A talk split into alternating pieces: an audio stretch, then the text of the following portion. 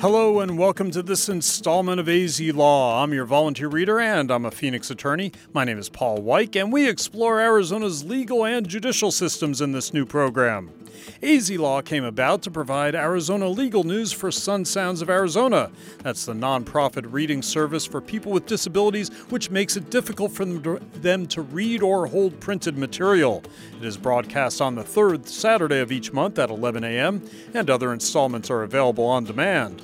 Our ArizonasLaw.org website is independent of Sun Sounds, but our prime focus is to support Sun Sounds, which is a service of Rio Salado Community College along with KJZZ and KBAQ radio stations. Our website has links to those stations and information on how you can become a member of them. We urge you to do so now at arizonaslaw.org. AZ Law is now available for download at the website as well. As, and you can also find us on iTunes Podcasts, Google Play Music and Podcasts, Spotify, Podbean, wherever you get your podcasts, you can find us. So let's go ahead and get to the news. So we go ahead and start off with this article from Howard Fisher of Capitol Media Services, the big case this week. And this article came out on October 1st. Court says 2016 state school funding measure illegal. Here's the article. Governor Doug Ducey acted illegally in pushing his 2016 plan to take $2.2 billion over a decade for K 12 education out of a trust account without first getting U.S. congressional approval, a federal judge ruled this week. But Judge Neil Wake will not order the funding halted, at least not now. In a sharply worded decision unveiled on Tuesday, Wake said Ducey crafted the plan to make up for the fact that the state had ignored voter mandated requirements to properly fund schools. That solution then became Proposition 123, which voters approved in 2016. But Wake said that the state did not first obtain congressional approval for the shift. He said that is necessary because the Federal Enabling Act that made Arizona into a state in 1912, also made New Mexico into a state, gave the state lands to hold in trust for schools. The state and its officers took those monies illegally and spent them, said Wake, who was a 2004 appointee of President George W. Bush. More to the point, that federal law that Wake said Ducey and lawmakers ignored allows the state to use only the interest off the money earned. The idea was to preserve the body of the trust and the interest that would earn for future generations. By contrast, Prop 123 actually withdraws more than the earned interest, meaning the size of the trust, designed by Congress to be a permanent, reliable source of education dollars, actually is worth less now than it would have been without the ballot measure. Current figures obtained by Capitol Media Services from the Treasurer's Office show the current value of the state land trust at nearly $6.1 billion. Without the extra withdrawals, it would be worth about 1 billion more. That in turn will mean less in interest earnings for K 12 education once the extra distribution ends as scheduled in 2025. The ruling has no immediate effect on school funding. It allows the state to continue to draw more than $200 million per year out of the trust to fund education through the year 2025. But Judge Wake barred the state from making additional diversions after that.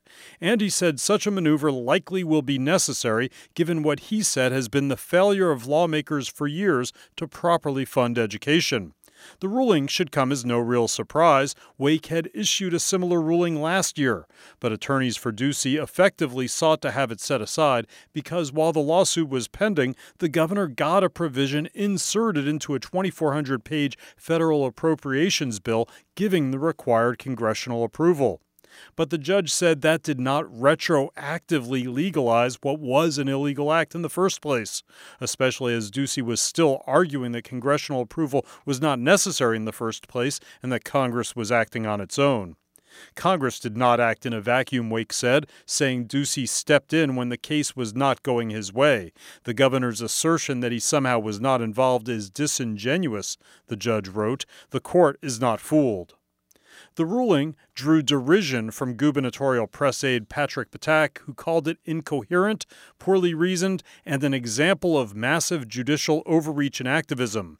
Those comments were right after the decision came out. Rarely before have we seen such a blatant disregard of facts, precedent, and common sense to push forward an agenda of one biased activist judge, he wrote, and he vowed an appeal. The record, however, shows that Ducey was on notice of legal problems even before he had Prop 123 put to voters in 2016. Jeff DeWitt, who at the time was state treasurer and had succeeded Ducey in that post, told lawmakers they could not do what the governor was proposing. At the root of the issue is a 2013 Arizona Supreme Court ruling that the state had ignored a 2000 voter approved mandate to increase state aid to schools annually to keep pace with inflation. Ducey, who took office in 2015, declined to increase taxes to comply with that ruling. Instead, he and legislative leaders came up with a plan to tap into the special trust fund that consists of money the state earns from the sale and lease of about 10 million acres of land that Arizona had been given by the federal government when it became a state. As originally act, enacted in 1912, schools were to get the interest earned, leaving the corpus of the fund untouched. Proposition 123, however, set the distribution at 6.9%, regardless of how much the fund actually was earning in, in interest, to generate $2.2 billion over a decade. That meant actually taking more out than interest earned, cutting into the trust fund itself. The plan had broad support in the education community, but the judge said no one bothered to first seek congressional okay and that led to the lawsuit by Michael Pierce and to Wake's first 2018 ruling. Now, unless overturned, this new decision precludes a similar change in trust distributions in the future without first going to Congress. And Wake, in his ruling, said that the history of education funding in Arizona strongly suggests that there will be a new effort to raid the trust in 2025 when Prop 123 dollars run out. Arizona has followed a long term policy of cutting funding for public education, the judge wrote, rather than raising taxes. By 2025, Wake said, the state will be habituated to the generous distributions from the School Land Trust to make up for decades of tax cuts and other refusals to fund current education from taxes. And Wake said a future bid to tap the trust is even more likely because of the difficulty in raising the revenues from taxes that state courts have said are necessary to properly fund K 12 education. The judge suggested some of that is due to a provision in the Arizona Constitution. He said lawmakers can and have cut taxes with a simple majority vote, yet it now takes a two thirds vote to raise them. That, said Wake, means a minority of lawmakers can effectively block raising new revenues, forcing the full legislature to look to alternatives like taking extra dollars out of the trust. The question of what happens after 2025 was on the mind of State Schools Chief Kathy Hoffman. The next step our state must take is finding a sustainable revenue source that will fully restore education funding to pre recession levels, she said in a statement. We do need a sustainable funding source, agreed Senate President Karen Fann, but the Prescott Republican said she supports an appeal of Wake's ruling, saying lawmakers need the flexibility to be able to use trust dollars as needed. Senator Martin Quezada, a Democrat from Glendale, said the ruling is not really a surprise. This is what happens when politicians refuse to raise needed revenues and have to come up with legally questionable ways of funding Arizonans' needs and values, he wrote in a Twitter post. And he went on We need leaders who will make tough decisions and do what is needed to fund our schools. Aside from arguing the judge's decision is legally flawed, Ptak also alleged some impropriety, saying Wake personally recruited an attorney to represent the plaintiff even after he failed to appear in court. The judge indicated a personal agenda against the will of the people, Ptak said. Andrew Jacob acknowledged that he took the case after going into partial retirement, having told Wake previously that he would be willing to work for free on any case where a self represented plaintiff needed help in a case of some significance. This case, said Jacob, fit that description, with Pierce having no legal counsel, but Jacob said Wake never discussed the specifics of the case with him. And that article from Howard Fisher of Capitol Media Services was headlined Court Says 2016 School Funding Measure Illegal. And that judgment by Judge Wake was issued on September 30th. We can tell you that as of Thursday, October 3rd, the afternoon of October 3rd, no appeal has yet been filed. Of course, the governor does have some time to do that. But the governor has escalated his, uh, it's not a but, but the governor has escalated his rhetoric as well. A new article in today's Arizona Republic, reported by Maria Polletta, is headlined Judge Wake Thinks He's God. Why did D- Governor Doug Ducey lash out after the Prop 123 ruling? Here's that article. Speaking to reporters outside of the Arizona Capitol on Tuesday evening, Governor Doug Ducey unleashed a diatribe against the federal judge who had ruled against them the day before.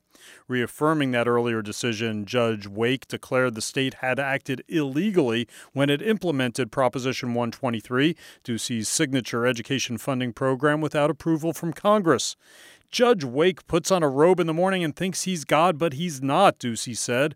I want to tell you what everyone down at the courthouse needs to know. It is time for Judge Wake to retire. He's an embarrassment to the legal community, the governor continued. This is an activist judge who solicited this lawsuit because he didn't like Proposition 123.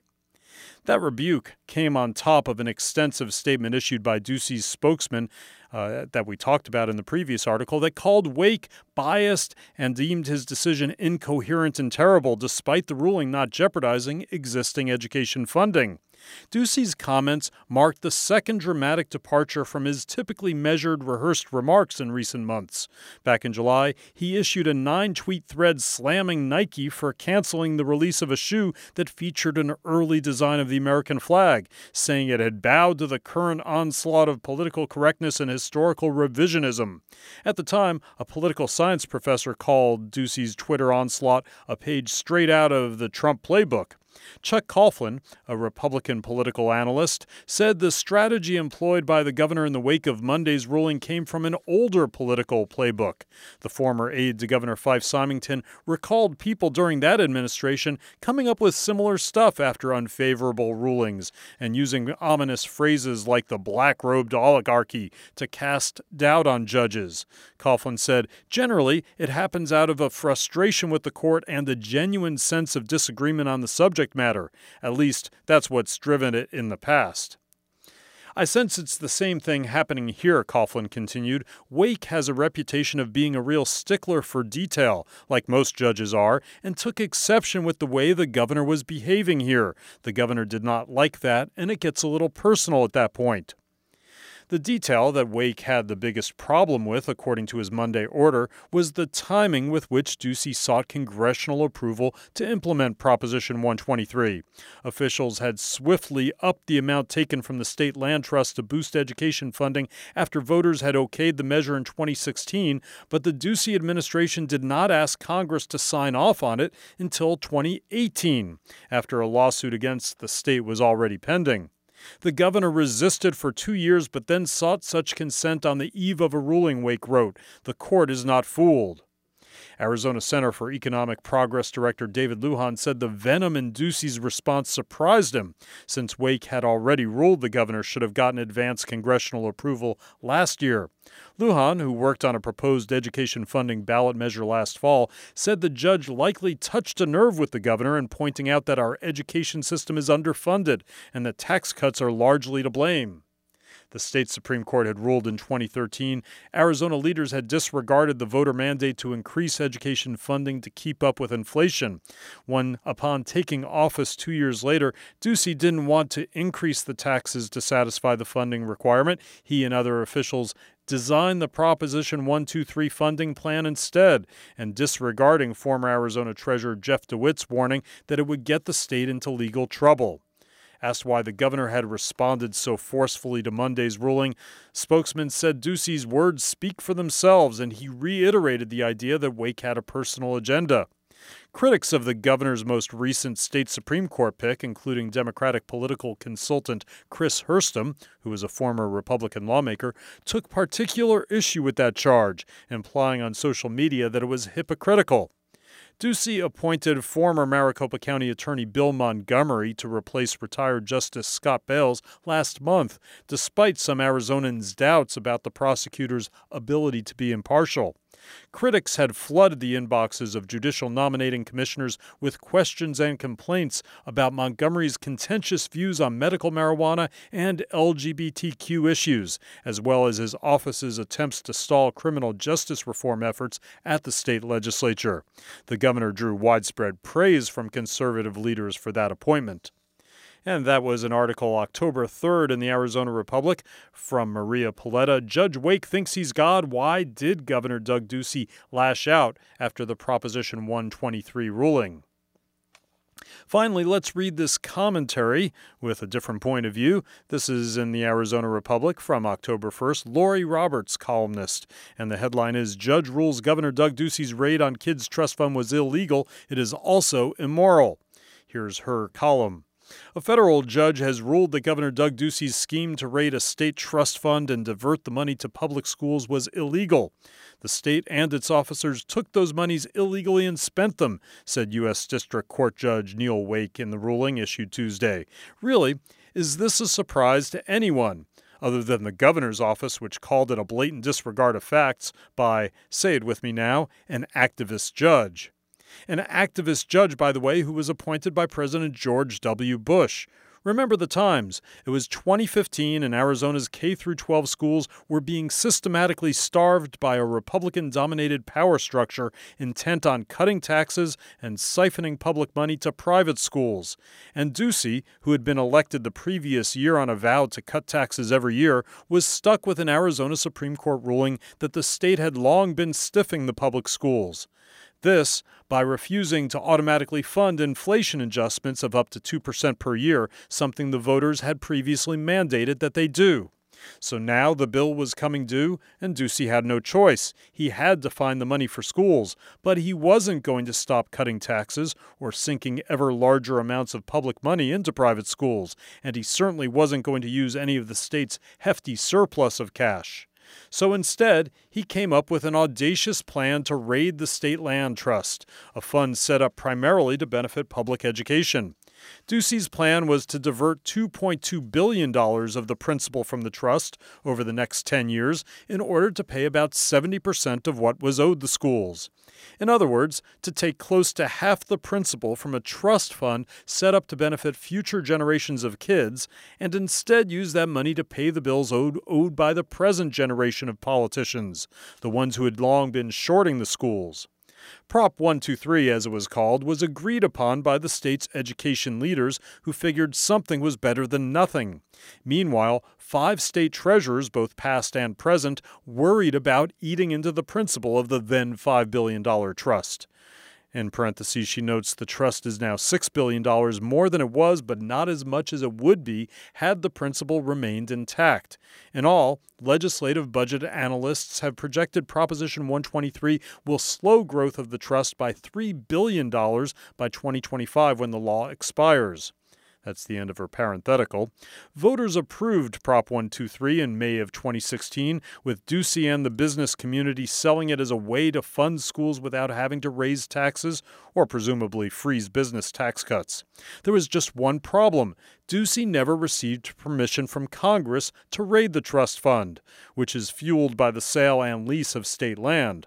Only the interest is supposed to be used to supplement state funding for schools. In 2018, Wake found that Ducey was required to get approval from Congress before drawing down the principal of the trust, which was set up by the federal government at the time Arizona became a state. That approval came two years after the trust fund raid and after the federal lawsuit was filed, when a line item was mysteriously inserted into a 2,400 page federal spending bill. Wake's Monday ruling that Ducey broke the law won't immediately impact school funding, given the retroactive congressional approval. That'll be a headache for the next governor in 2025 when the trust fund rate expires. Until then, the state of Arizona's commitment to public education is such that we will continue to use a trust fund set aside for future generations of Arizona children to pay the tab for today's kids, the ones we can no longer afford to educate given our leaders' priorities. It's a heck of a way to run a state. And that was the column from Laurie Roberts in the Arizona Republic. Judge rules Governor Doug Ducey's raid on Kids Trust Fund was illegal. It's also immoral. And now let's turn to another subject. This is from the Arizona Republic's Lauren Castle, and it was reported on October 3rd. Allister Adel named first female Maricopa County attorney. Governor Doug Ducey last month appointed Bill Montgomery to the Arizona Supreme Court. Adel, who is also a Republican, will finish out Montgomery's term and plans to run in the 2020 election. The Board of Supervisors appointed a Citizens Advisory Committee to interview all the applications. The committee recommended five finalists, and the board chose Adel from among them. After she was sworn into office on Thursday, Adel said, It's time to get to work. She told community groups that the office is there to protect their rights and told law enforcement that they are not alone. The Maricopa County Attorney's Office is at the center of ethics complaints against Montgomery and prosecutor Juan Martinez. The complaints focus on allegations of sexual harassment by Martinez against numerous women, including coworkers inside the office. When asked about how she would address sexual harassment allegations in the office, Adel said she would take any allegations seriously and investigate it. I would take any allegation, sexual or otherwise, very seriously, and it would be investigated, she said. It would be handled appropriately, swiftly, but justly. Adel has previously provided legal consulting services for nonprofits and small businesses. She formerly worked in the county attorney's office as a deputy county attorney. A prosecutor's main goal should be to do justice, she wrote. That may mean taking a difficult case to trial when the evidence supports it. It may mean dismissing a case in the interests of justice. It should never mean to win at all costs. She wrote that in her application. Adel has also worked for the Maricopa County Bar Association, Arizona Department of Child Safety, and Arizona Department of Transportation. State Representatives Shawnna Bolick and Walter Blackman wrote a joint recommendation letter for Adel. Allister is an ethical attorney with a good temperament to bring fairness to this office, they wrote. She has deep ties within our community through her long list of civic engagement. She also had the support of Gilbert Mayor Jen Daniels. Allister's ability to build trust and connect with various stakeholders will be important in her role because of how vast, diverse, and dynamic Maricopa County has become, Daniels wrote in her recommendation letter. Ducey, in a statement, congratulated Adel. I look forward to working with her to protect public safety, defend the rule of law, and keep Maricopa County and Arizona safe, he wrote. This is an historic appointment and one that County Attorney Adel has earned in that article from Lauren Castle in the Arizona Republic from October 3rd. Headlined Allister Adel named first female Maricopa County attorney. Next, let's turn to a federal case. This is reported by Susan Montoya Bryan of the Associated Press. It was reported September 26th, and the headline is U.S. Appeals Court to decide fight over huge jaguar habitat. It will be up to a federal appeals court to decide whether tens of thousands of acres in New Mexico and a portion of Arizona should be reserved as critical habitat for the endangered jaguar. The 10th U.S. Circuit Court of Appeals in Denver heard arguments on Wednesday from lawyers representing farmers and ranchers wary of setting aside such a large expanse for the cats because few of the animals have been seen in the American Southwest over the last two decades. Environmentalists have argued that setting aside the territory will be crucial to helping jaguars expand their range beyond their core population south of the U.S. Mexico border. Jaguars have prowled the Southwest's rugged mountains and desert rivers for thousands of years, but they won't, won't flourish again without safeguards, said Michael Robinson, a senior conservation advocate with the Center for Biological Diversity. The challenged areas are part of nearly 1,200 square miles designated in 2014 as essential for the conservation of the jaguar. The critical habitat spans parts of southwestern New Mexico and southeastern Arizona. The New Mexico Farm and Livestock Bureau and other ranching groups have argued that much of the habitat in New Mexico is privately owned grazing land. They have said the designation could affect the renewal of grazing permits, the building of stock ponds or fencing, and ultimately the ranchers' livelihoods. Jaguars are found in 19 countries, but only seven male jaguars have been spotted north of the Mexican border since 1996. There were two sightings in portions of New Mexico's Hidalgo County between 1996 and 2006. There have also been spottings in southeastern Arizona. The animals have been protected under the U.S. Endangered Species Act for decades. Reduced habitat, insufficient prey, poaching, and conflicts with livestock are among the reasons for the jaguar's decline in the American Southwest over the past 150 years. In April, the U.S. Fish and Wildlife Service made public a recovery plan for the jaguar that called for two sprawling habitat areas, one from western Mexico into southern Arizona and New Mexico, and the other from eastern Mexico through Central America and South American countries to northern Argentina. The agricultural groups have said the New Mexico habitat amounts to an overly extensive buffer, and that the Fish and Wildlife Service could meet its goals by preserving the breeding population 130 miles south of the U.S. Mexico border. A federal judge in 2017 upheld the agency's habitat designation, prompting the ranchers' appeal to the 10th Circuit. Federal attorneys on Wednesday again defended the agency's determination that the critical habitat in New Mexico was important to conservation efforts. It is unclear when the appellate court could issue a ruling. Depends on when they're ready to, of course. And that's the end of the article by Susan Montoya Bryan of the Associated Press. It was headlined U.S. Appeals Court to decide fight over huge jaguar habitat.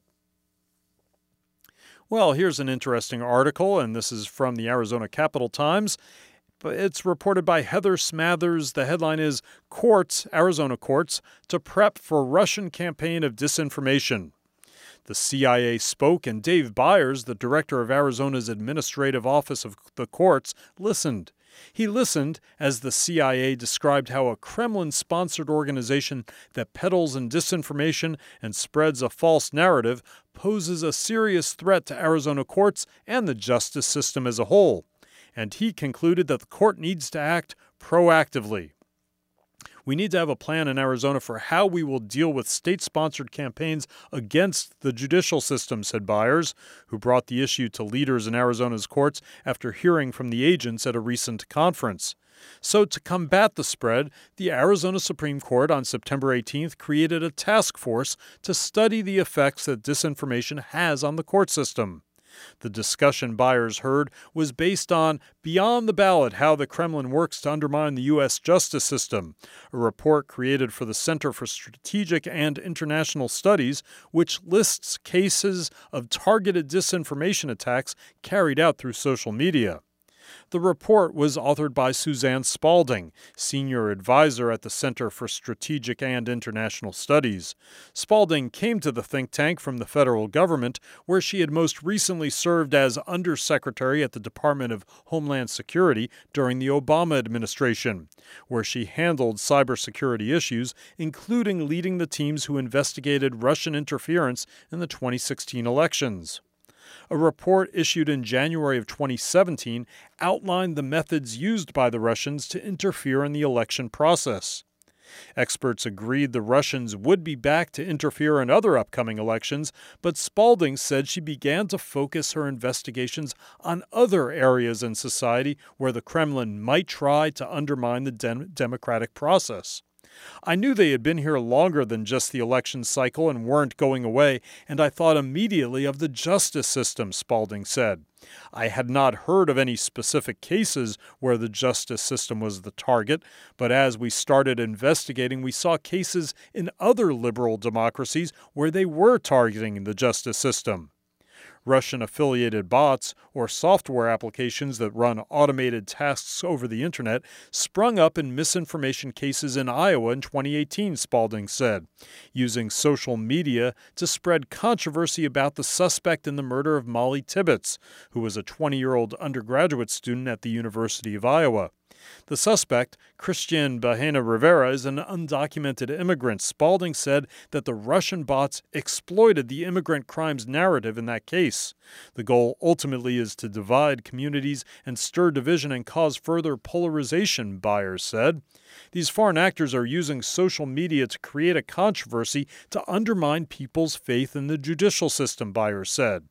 One reason we don't have as much unrest in this country is because of our justice system. But if people don't have a way to redress disputes, there is controversy. Russia wants people to not trust the justice system. That was part of Byers' quote. Byers said he is particularly concerned with so called deepfake videos and the harm they can do to a judge or justice. For example, he said, if the judge is speaking at an event or has a ruling that is recorded, the recording can be modified so well that average viewers won't be able to discern that the video is fake. This technique, known as deepfake, produces highly convincing but false images and audio. In June, the U.S. House Intelligence Committee held a hearing to examine the harm that deepfake videos can do to a society, undermining judicial authority. The order creating Arizona's task force says, quote, there are ongoing strategic disinformation campaigns at undermining the American justice system, close quote, and adds, whether foreign or domestic, Arizona's courts must be prepared to address attempts to discredit the justice system through the use of disinformation. If the Kremlin can push the narrative that democracy is not all it's cracked up to be, their citizens won't long for democracy because the government can point to other countries and say, no one else is any better. That was according to Spalding. The National Center for State Courts is certainly concerned with bad actors, both foreign and domestic, attempting to influence the justice system either by altering court documents or by targeting the courts themselves. William Raftery, Senior Knowledge and Information Services Analyst with the Center, said state and local courts are increasingly becoming the targets of disinformation and targeted attacks on the systems that keep courts humming. Just this year, the National Center for State Courts learned of direct and indirect attacks on courts, including a hack of the Georgia State Court website, resulting in the website being taken offline for hours.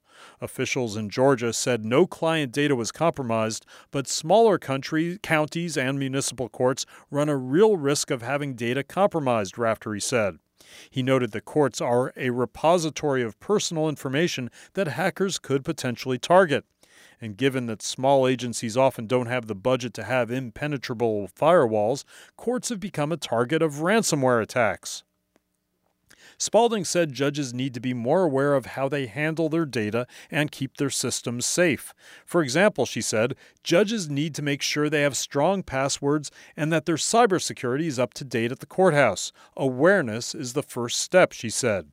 As for individual judges, none have been the victim of a disinformation campaign or the subject of a deepfake video in Arizona, but Raftery cited a case in Idaho where a judge had his home address and phone number distributed after a series of Facebook attacks from the Kremlin sponsored Internet Research Agency. The agency, according to the Beyond the Ballot report, spread misleading information about the case, resulting in the judge and prosecutors being targeted months after the case was resolved. Aaron Nash, communications director for the Arizona Supreme Court and chair of the task force, said the judicial system can be targeted by people upset with rulings and who would change the official court records to reflect a contrary ruling. Nash said there have been no known instances of such blatant deception in Arizona, but we don't want to create a playbook, Nash said. Judges in Arizona do have the potential to be targets during the retention campaigns, whether the criticism is warranted or not. Nash cautioned that there is a balancing act between free speech and actual harm, and Byers noted laws in Arizona have not quite caught up with ever changing technology such as the deepfake videos. But the Electronic Frontier Foundation, a civil liberties organization focused on technology, data, and privacy issues, argues against changing laws for very narrow instances, writing in an opinion piece While many specific uses of the technology, like specific uses of any technology, may be illegal or create liability, there is nothing inherently illegal about the technology itself and existing legal restrictions should be enough to set right any injuries caused by malicious uses. The foundation notes existing laws should apply criminally, including harassment and stalking, slander, and intellectual property issues, all which could reasonably apply to deepfake videos. Spalding said she is a strong supporter of judicial reform because faith in the process is the key to democracy surviving. Judicial reform advocates are patriots. They work hard to ensure a fair process, she said. That is not Russian President Vladimir Putin's goal. Arizona's task force will study how to offer methods to help ensure accurate, verifiable facts and information remain available to the public. The task force will review examples of disinformation and misleading campaigns targeting the justice system. It will consider local laws to help address the issue, and it will stop the spread and will create a data network of public and private interests with which the courts can share information. Spalding said the Arizona Task Force is an encouraging sign and said a public awareness campaign is the best first step. Along with emphasizing cybersecurity, Spalding said judges need to understand their role in the process and ensure they're held to high standards. Putin exploits the narrative that judges are just politicians wearing robes, Spalding said. That is not a Russian idea. They are just amplifying domestic voices.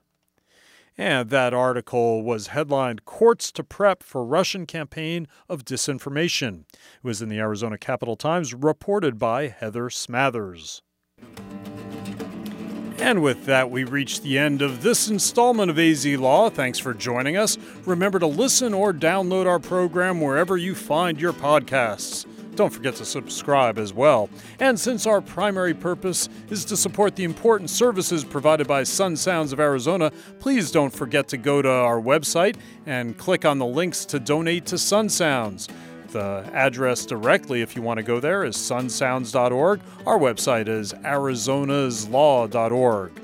We have several plans to grow and improve this program over the coming couple of months, but hey, your comments and suggestions to make this program better as well are always welcomed, especially since this is a new program. You can email me at paul.weich.azlaw at gmail.com. And by the way, Weich is spelled W E I C H. So, I'm bidding you a fair fond adieu and reminding you that I'm your volunteer reader, Paul Weich, thanking you for listening to AZ Law.